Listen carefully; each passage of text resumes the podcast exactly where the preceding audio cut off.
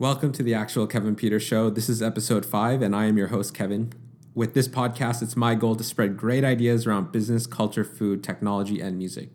In today's episode, we'll be discussing the last mile logistics problem, tips on starting your own Shopify store from a Shopify employee, and breaking into tech when you come from a non traditional background. Guys, this is another great episode. Don't miss it. Thanks for tuning in and enjoy the show.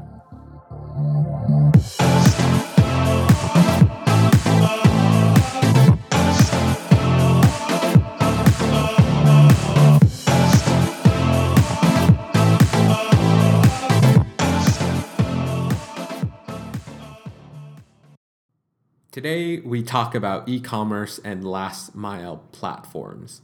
And as some of you know, I am slowly ramping up my mom's local fast food joint, which will end up becoming a huge player for the foods division of my company, Halo Halo. One of the major challenges that we are currently having with the restaurant is its location. It's not the best location, and we are currently situated in a industrial area surrounded by a bunch of small businesses which are related to manufacturing and automotive. Um, we don't get a lot of retail traffic uh, with this location, but the walk in sales that we do get are from the people who work in these small businesses. Although we're not getting the type of exposure I want right now, these small business owners and employees are expressing the fact that they do enjoy and relish that there's a local food spot where they can hang out during lunch or after work. And they appreciate this new environment as they didn't really have it previously. And the types of relationships I am building out with these people who can actually build and manufacture things are proving to be quite useful. In fact, we are slowly renovating this space before our grand opening at the end of next month. And I am contracting a few of these small business owners to help out uh, with some of the repairs, uh, building out our physical sign and the back office. This I mean, is amazing. The restaurant is truly becoming a part of their community. And as each piece of the restaurant is being built out by someone who owns a business in the area, uh, it causes this huge community and belonging um, aspect of this whole project, which I think is really, really awesome. To tackle our lack of location, I've been very aggressive with dominating our digital presence from developing our Halo Halo brand story and growing the online community through various social media platforms. But we also have been testing out a few partnerships as well, which will help solve our means of delivery.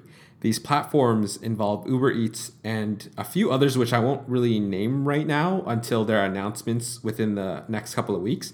But we are also testing out e commerce platforms such as Shopify to sell other products from within Halo Halo food brands that is more than just a cooked meal. The problems that these platforms are solving for Halo Halo were once problems that would cause huge burdens from a operational cost standpoint uh, to many retail businesses. Some of the benefits that are gained from joining these platforms will help us increase our visibility, our marketing reach, but most importantly, it solves a key logistical problem for us, which was the last mile problem. For those of you who are unfamiliar with the last mile concept, it was a problem which came traditionally from the old telecommunications world when they were trying to figure out cost effective ways to deliver television to each household um, and set up the initial cable lines that we use today. But now, last mile denotes the final stage of a supply chain where you have some sort of distribution center like Amazon or, or Canada Post or even a restaurant in this case to deliver some sort of physical product or uh, a cooked meal uh, to their end customer or, or end user. The final stage um, is always a situation where there is some sort of small package or parcel that needs to be delivered to a customer that is most likely not even far away. It, he, he or she could even be a block away from the distribution center.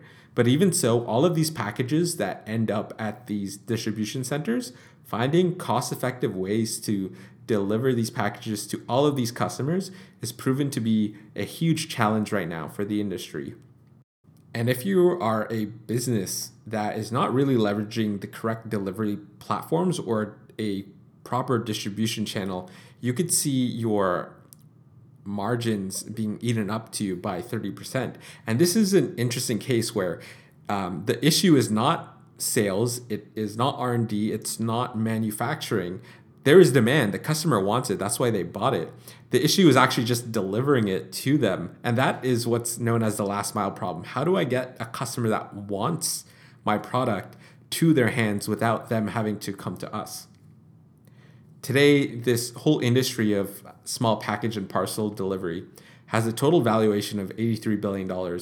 And with the growing rise of e commerce and the growing expectation of retail buyers wanting their packages delivered in two days or less, and we can thank Amazon for that, we're most likely going to see a doubling or even a tripling of the value of this industry grow in the next decade as these markets mature more, especially as these large players such as Uber, Amazon, and Shopify entering the mix.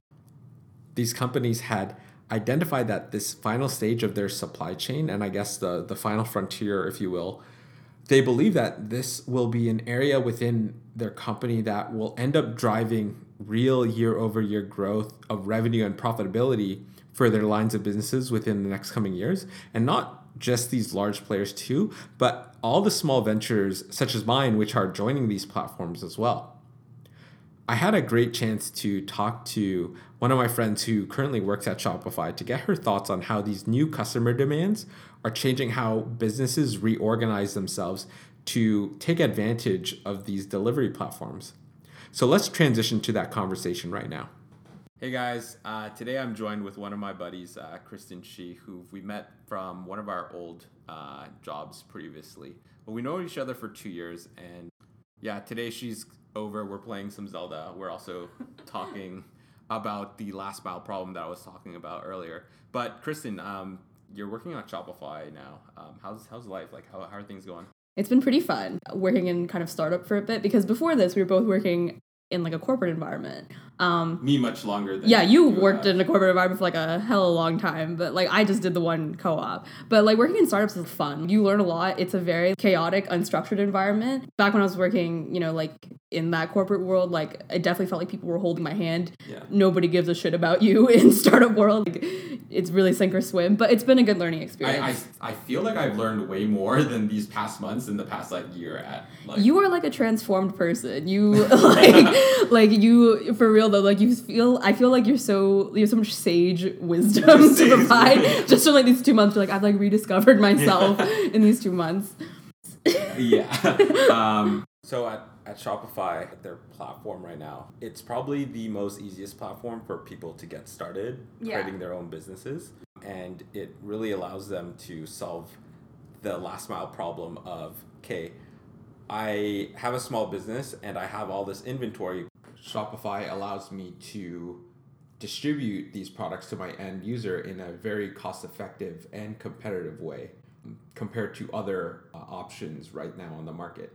So, Kristen, were there any lessons that you've learned while working at Shopify that you can share for people who are starting out their own businesses? Yeah, I definitely think so. Like, I think coming in, okay, so for people who don't know, like, Shopify is a commerce platform. Um, when it started, it was just like an e-commerce platform. So it's like if you wanted to have an online store, Shopify built software that like enables you to build a website easily to do like online checkout, that kind of stuff.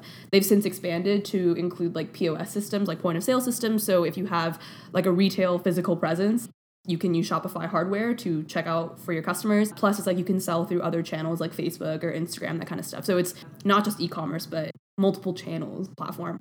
I guess some of the big things that I've learned one of the hardest parts of running a business is not so necessarily sourcing the product, it's the marketing that comes behind it. And this is kind of a phenomenon that we've seen in like recent years where it's incredibly easy to find cheap and good products, but it's extremely difficult to sell those products and the way like we kind of or at least i like to describe it is that as time goes on the cost of products approaches zero and the cost of marketing like approaches infinity. So i feel like the advent of companies like shopify has made it extremely easy to find products and to get them onto a website but it's massively difficult to actually sell those products to get like interested customers. Yeah that's an interesting point that you you mentioned that products are now becoming cheaper and marketing is becoming more expensive. Why why is that? Yeah, so a lot of that is because it's far more efficient to find products nowadays. You know, in the past, like let's say I wanted to sell like candles or something like that. If I wanted to sell candles and I wanted to like make them a certain scent or whatever, I'd have to put up like a large upfront cost to make those candles. I'd have to buy the you know the in economics talk about like fixed costs. You have to buy the capital to get all that started. So i have to buy the technology that allows me to make those candles. I have to experiment with it. So like there's a time cost associated with it. Basically it was in the past it was very laborious to make something. But nowadays technology has made it very easy for you to find great products overseas and to ship them here cheaply. With the advent of like marketplaces like aliexpress or like even ebay you can not only find products really quickly but you can find highly specific products quickly and you can also compare those products quickly. So it's extremely easy for someone like me to go online and just find candles that i want for cheap and then ship them here. The reason the cost of product approaches zero is because i think there's better information for store owners out there is that like they know what products are on the market and they can buy them more quickly from wholesalers rather than having to go through the whole process of like making those products themselves. So that's one side of the equation is that people find products easier, they can get them here cheaply.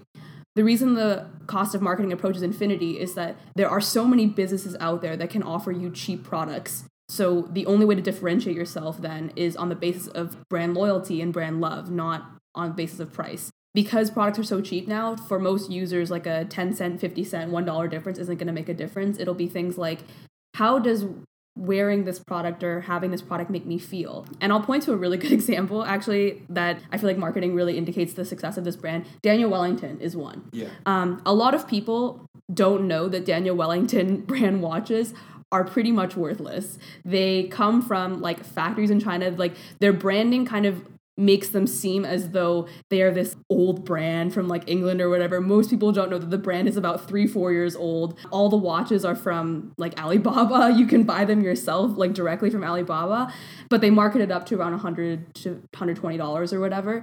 For that company, the cost of producing those watches is basically nothing. But what they spent a lot of money on was Instagram ads they put a lot of effort into taking like really quality product shots that made their product seem more expensive than it really was. They spent a lot of money building up a network of like Instagram influencers to give Daniel Wellington the appearance of being this high quality brand. So this is an example of a company that ended up becoming very successful using this model of like a low cost product and a lot of money spent on marketing. And I feel like this is the future of a lot of online businesses especially because for most users, they wouldn't have known that Daniel Wellington was not worth much unless they had gone on Reddit or something to research that. Yeah, I've noticed that.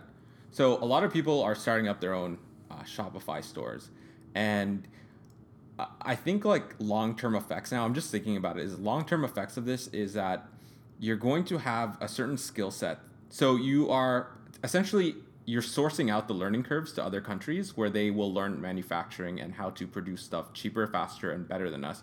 Whereas on the other side of the market is that as we source these products, we are learning how to market and sell them better. So one side will learn how to manufacture and produce products, and the other side is going to have better skill sets in selling, marketing, and creating the brand story. Absolutely. Um, I don't know. Do you have like thoughts on this, or, or like, where do you think the market is going to head, or, or the well, what do you think are the effects of this long term as well? So the first thing I would say is like we kind of study this in poli sci. This is actually one reason why I'm grateful to have had like my social science background. We talk about like economies being at first stage, second stage, third stage. An initial stage economy is one that is kind of focused on like agriculture, mainly resourcing. So like Canada is an example of an economy that still relies on a lot of like first stage economic goods. We sell wheat. This is something that you grow directly from the earth. Then there's kind of like a second tier economy which sells like manufactured goods. So you take resources and you turn them into other things.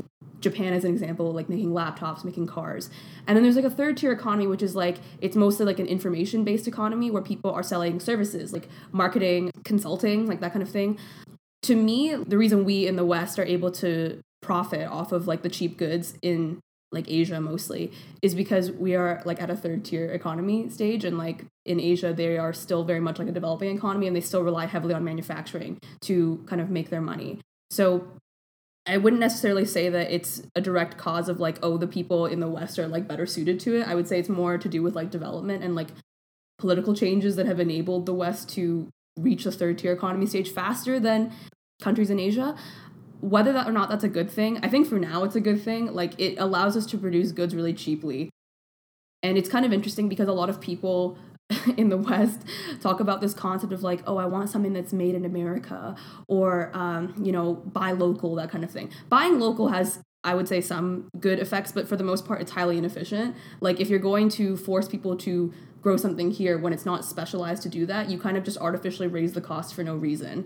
So I think it's actually a good thing that we're able to get these goods so cheaply. I think it assists both economies fairly well. Um, the only time that it would be harmful is if you're concerned about like I guess human rights abuses like in those factories, but they're kind of cracking down on that, so it's not as big of an issue anymore. But overall, I don't think it's a bad thing that mm-hmm. we have a lot of goods from China. Like I think this notion of like, oh, if it's made in China, it's bad is just like stupid. So I want to get your thoughts around like this side hustle movement that's going on. For many years, humans never had the employee status, right? They had each had their own business or trade or, or craft some people had employees, but it was very rare. Like large corporations today was very recent, and the idea of having an army of employees didn't come up to the most recent two centuries. Do you think that because of these last mile platforms becoming available uh, to society, people are naturally going back to the way things were and, and starting up their own passions or, or creating their own businesses? Mm-hmm. Or are there other factors such as rising debts, um, student debt, um, that is kind of like pulling people in both ways where it's like hey it's easier to start my own business but oh shit i also have a lot of debt maybe i should actually start my own business yeah um, for me I, I feel like i have a more philosophical answer to this if that's okay um, so I think like when people started joining corporations, right? It's because those corporations at the time were designed were in the process of scaling. And the only way to scale at the time was to have people who were highly specialized in certain fields and everyone just kind of like did their own job. But that creates like a couple of inefficiencies, right? First off, that is based on the presumption that people are only good at one thing and they will only be good at one thing for like decades to come. But that's clearly not the case. Like human beings were designed to be like fast learners and to be like diverse in their skill set. So having someone be like an accountant for like 40 years um, might have worked like 100 years ago when the goal of a company was just to get everything kind of like kind of have a system in place but it doesn't make sense from the worker's perspective it doesn't take full advantage of everything that worker has to offer so i think the reason we're seeing this kind of proliferation in side hustle side hustles is because one um, people are realizing that they don't have to do one thing for the rest of their lives to be valuable in this economy. They've realized that there are multiple ways they can provide value and they're maximizing that. So people are finding an ideal balance where it's like, hey, can I provide the most value to this economy by working at my nine to five job? Or would it be better for me to work part time and maybe do like have like an Airbnb on the side or drive drive an Uber, right? People are finding out ways to be useful to the economy in ways that corporations don't define anymore. So we're seeing like a rise in people individually defining how they can be useful. I also think that the reason we see more side hustles is that information is so readily available nowadays. In the past, let's say you had an extra 3 to 5 hours a day out of your job, right? Maybe you don't know what to do with that time, right? You might have said yeah, I could become a taxi driver, but there's so many barriers to becoming a taxi driver. Um, I don't really know the process of getting into that. Um, well, Uber fixes that problem. It's incredibly easy to become an Uber driver nowadays. So now people are finding ways to spend that extra time intelligently because there's platforms that make it easy to do that. There's a lot of information online that makes it easy to sell your skills more quickly and with a very low barrier to entry. So I think like in part people taking on side hustles is motivated in by the fact that like we have ballooning debt and stuff like that. But it's also because I think people are like in an age of self actualization. um, yeah. The actual so when you say self actualization, I think um, people are also just like experimenting too. Um, I think people are just curious to see hey like i could open up a shopify store for like what like 10 bucks a month? Maybe the first month is free. Mm-hmm. and um, let's see if i can actually do this right? Totally. Totally. I think people have like a an, like a sense of renewed confidence that they didn't beforehand. In the past people would be like i can't start up like a clothing store because how am i supposed to compete with like h&m right? But like now you can actually do that. I hate saying like, oh, the internet, you know, it's so great, but like it really is. Like people people now are able to compete in a way they weren't before. And like because platforms like Shopify mitigate the risk and lower the cost to enter that market, people are like, yeah, I'll experiment and why not? And we've seen that people are successful. Like these little small apparel brands gradually chip away at these bigger corporations' success. So I don't know. I think that's a pretty positive thing. Like I feel like more competition is always a good thing. So Okay, Kristen, I have a cool question. So, a lot of people who are listening probably already started a Shopify account. They probably failed the first time. So, I have like a quick story. Um, I, don't, I don't know if I'm going to keep this in or not. So, me and uh, my two friends, Natalie and Nathan, shout out to those two. We created a company called like Accelerated Sciences. It was mm-hmm. supposed to be like an incubator for science oh, companies. Oh, uh, but we built everything off Shopify. Uh, and that failed in like two weeks. Like, we didn't, Damn, that was uh, fast. So like, no, the dream, the dream is still alive. So I'm sure like a lot of people who are listening, they they have their own Shopify stores or at least attempted, um, and they also have the notion of like, okay, maybe in a couple of months I will try it again, and this time I'll be more successful because I've learned from my lessons, I've gained more experience, and now I have more financing to back up the Shopify store. So for those of for those listening who has like $100 in their pocket, what are three tips you would give them to start their own um, Shopify store? And also, with that $100, how would you spend the $100? Damn, okay. I think the big thing I would say is like, tip number one is really keep things simple. Um, in a business, there's like endless amount of complexity that you can get into and like you will make it a nightmare for yourself if you keep saying i gotta like have this, I have this. Um, you know, you don't have to run a business just because it's someone said you have to run it that way. It's like simplify wherever you want to simplify. So it's like, you know, if you don't want to have fancy packaging for your products, freaking don't. Like you're still selling a product, you're still making money, it's still a business. Um, if you don't want to have the prettiest website or the best logo, don't. Like keep it whatever helps you run the business the best you can for what resources you have at your disposal do that. Um, so yeah keep it simple. Don't get in your head about like what needs to be complex. Second would be to think about like so in tech we say like think about the users a lot. But like yeah think about like your end customer a lot. Um, i think when people start stores they often think of themselves as the user and they're like well i think it's cool. So like i would buy it. But like nobody gives a shit right? Like if you would buy it. The point is you're trying to convince the average person to buy it. So you have to constantly ask yourself you have to take yourself out of your own shoes. And sometimes you need to bring in other people to do this too. But it's like you have to ask yourself at any given time is this something that other people would buy? Um, and you'd find i think most people would find that they would uncover a lot of problems just based on that. You know i'll give an example right? Like if you're going to sell t-shirts that have like a design on it you got to ask yourself maybe i think the design on the t-shirt is cool but will somebody else who's seeing this nobody store for the first time think that that shirt design is cool and moreover will they think it's cool enough to drop 30 40 50 dollars on it so you constantly have to find ways to incentivize your your customers in a way that maybe you wouldn't feel incentivized or even more than you'd feel incentivized. So that's the second thing is like really keep your customers in mind at like every part of the journey. Would you recommend constant experimentation of asking Instagram or asking like polling people on Facebook and social media what do they think? Definitely. There's there's always a cap to how much research you can do. Like um some at some point like research does not become useful anymore, but definitely having people contribute opinions is helpful because I think entrepreneurs especially are Mark Cuban said this once, entrepreneurs tend to fool themselves the most. They get so hopeful about like this is going to be so successful that they blind themselves to weaknesses in the business. So asking people to like keep it real with you and tell you like, hey, your shirt design sucks, or like uh, there's no way I'd pay 40 bucks for that. It hurts in the moment, but like it it will teach you something in the long run, probably save you money in the long run too. So yeah, I would definitely recommend doing polls. And there's other ways you can test this too, right? It's like, you know, let's say you want to launch like a new t-shirt design, but you don't necessarily want to pay money for that t-shirt just yet.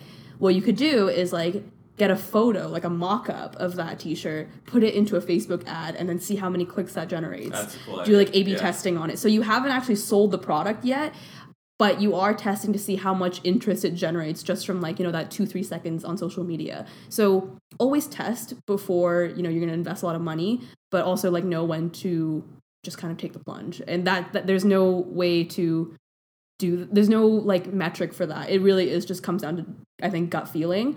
Um, it's up to each entrepreneur. And then like i think my third tip is just persistence right? You will hear a lot of stories about like these companies like, i'm just gonna name a few off the top of my head right? Like fashion nova daniel wellington uh, gymshark right? These are companies that make a shit ton of money now but it's they've been around for a long time.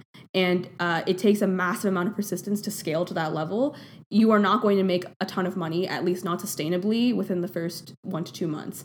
Keeping that in mind i think one be persistent but also set a cap for yourself. And this is actually a tip that i got from kevin because as kevin's like launching his new restaurant he like you you told me that you set a cap like you set like a time limit like we have to be profitable by this date. I'm only going to put in this much money setting that limit for yourself i think incentivizes you to work harder in that time period but it also tells you it also prevents you from like going bankrupt over this one idea mm-hmm. you know what i mean so yeah what was my third tip again something about like persistence yeah and set limits yeah yeah now with the the hundred dollars. How would I spend that?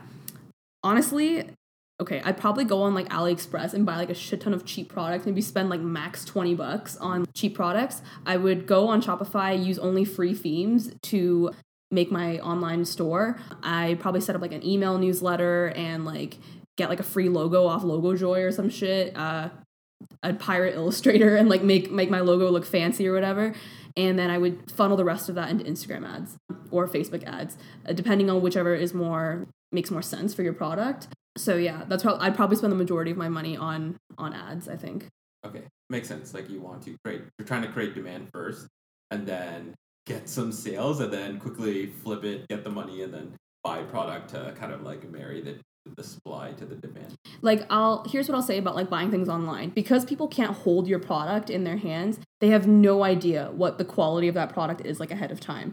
So it's like if i was going into like a nordstrom right a nordstrom having a physical presence is very important because people can feel how good quality the product is and as such they're willing to pay a higher premium for it but when you're buying things online there's no way to guarantee if it's good quality bad quality and most people would assume it's bad quality so what you have to do is like generate that loyalty through marketing ahead of time rather than having a great product. So what I would say is that like if you're selling online and only online, it's very important to differentiate yourself through like a brand presence rather than a product. Um, so that's that's probably why I would spend more on marketing. Is most people will assume it's shit and it is shit. So yeah. Cool. Kristen, like you've you come from like a non-traditional background and i remember you saying you did like a bachelor's of economics uh, which is like cool. Uh, but now you're working in a field that is not in econ. Yeah, uh, so you don't have to say it's a cool major. By the way, it's not a cool major. It's super I lame. Like econ. I think. Okay, econ is like interesting in theory, but like it doesn't really do anything in the real world. Like I'm just gonna I'm gonna break down what an econ degree is for everyone out there. An econ degree is basically a bunch of mathematicians sitting around being like, this might be how the economy works, but it also might not be. And then like every 10 years, like, JK, none of that meant anything. Let's just redo all of it. So that's basically what it is. 2008 happened. But the economics. but the economics of it. It's like, and also uh, being an, an economist basically just means you go on TV shows and you say everything is terrible, everything is bad, the housing market, interest rates. You just say these words and you seem credible. So that's that's basically what my degree is. Um, but yes, Kevin, you're right. Like I do not come from a traditional background. Um, okay, I'm not even gonna lie, it's like massively difficult. We already live in a job market where if you're a liberal arts major, like, you're probably not gonna get like super meaningful employment right off the bat. So trying to break into tech, which is incredibly competitive, is like even harder. Like you're not just competing against people who are STEM, but you're competing against people who are like from better schools suited to that. Yeah, it was extremely difficult. I would say that like for me, the reason I was successful was a huge mix of luck. Like getting that first job, that first break in tech, even though it was at a bank, really set me up for success. Um, it taught me a lot very early on about how the tech world functions. And this is something that I think a lot of people don't get, right? Is that like to be successful in tech doesn't mean that you need to be like a software engineer. It means you have to have a certain mindset about how things work. Um, and this mindset can be adapted no matter what your background is, but you have to learn what that is quickly. So, like, one thing, for example, right, is that people in tech do not value things that take a long time. Like, they really value things like okay, like agile life cycle, right? Like things moving quickly, experimenting, failing quickly, that kind of thing. That kind of mindset is not taught at a lot of schools, right? Like just coming from my uh, academic background in political science, that's an industry where people are like, yeah, let's spend four to five years drafting one policy that maybe would work. So you have to train yourself out of the mindset from wherever you're coming from, right? And adapt yourself to this tech mindset of fail quickly, experiment a lot, uh, don't hold any kind of assumptions about how things work. So that's the first thing is like you have to unlearn this mindset. Second thing I would say is be really persistent, right? And always find a way to justify your value to people. I think a lot of kids like in my age group assume that by having a degree that that says something about who they are. It doesn't mean anything anymore. I'll just be like straight up honest having a degree is basically means nothing. What's m- far more important is you have to justify your value to a tech company. It's more obvious when you when your background is in software engineering what value that would be. Someone like me it's much harder for me to justify what my value is. So i spend a lot of time thinking what's my value prop to like a tech company? And what i would say at the beginning was hey, I know how to write. I've written a lot of stuff. I've done like a lot of public speaking here and there. That's where I can start. And after that, I started learning more about like design, product management, like engineering. And it's kind of helped me transition into different roles. And that's why I've had these different roles in tech, is because I've been able to sell a different story about my skill set. So for people who are interested in breaking into tech, who come from a similar background like me, it's going to be discouraging for sure. But I think if you are creative about how you sell your skill set, and I think if you are willing to learn quickly, be willing to be at that bottom of like the the totem pole for a little bit, it's totally possible.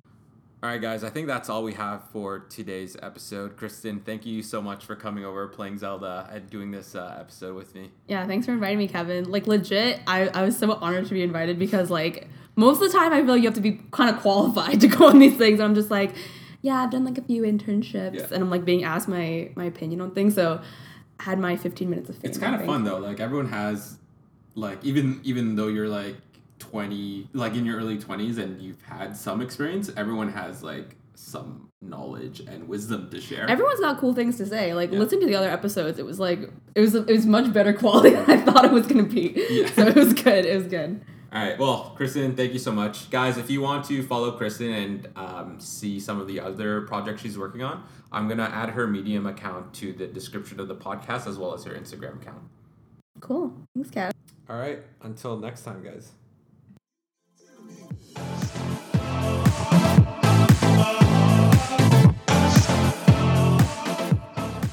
So, guys, today we are joined by someone who has been slowly gaining her stripes in the tech industry. She has worked in various positions from large banking corporation.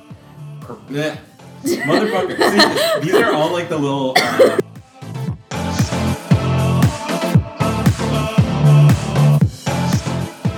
All right, guys. Today we are joined by someone who has been slowly gaining her stripes in the tech industry. She's worked in various positions from large banking corporations, assisting their starting. Okay, let me actually edit this line because I keep getting there and it's like the words are jumbled here.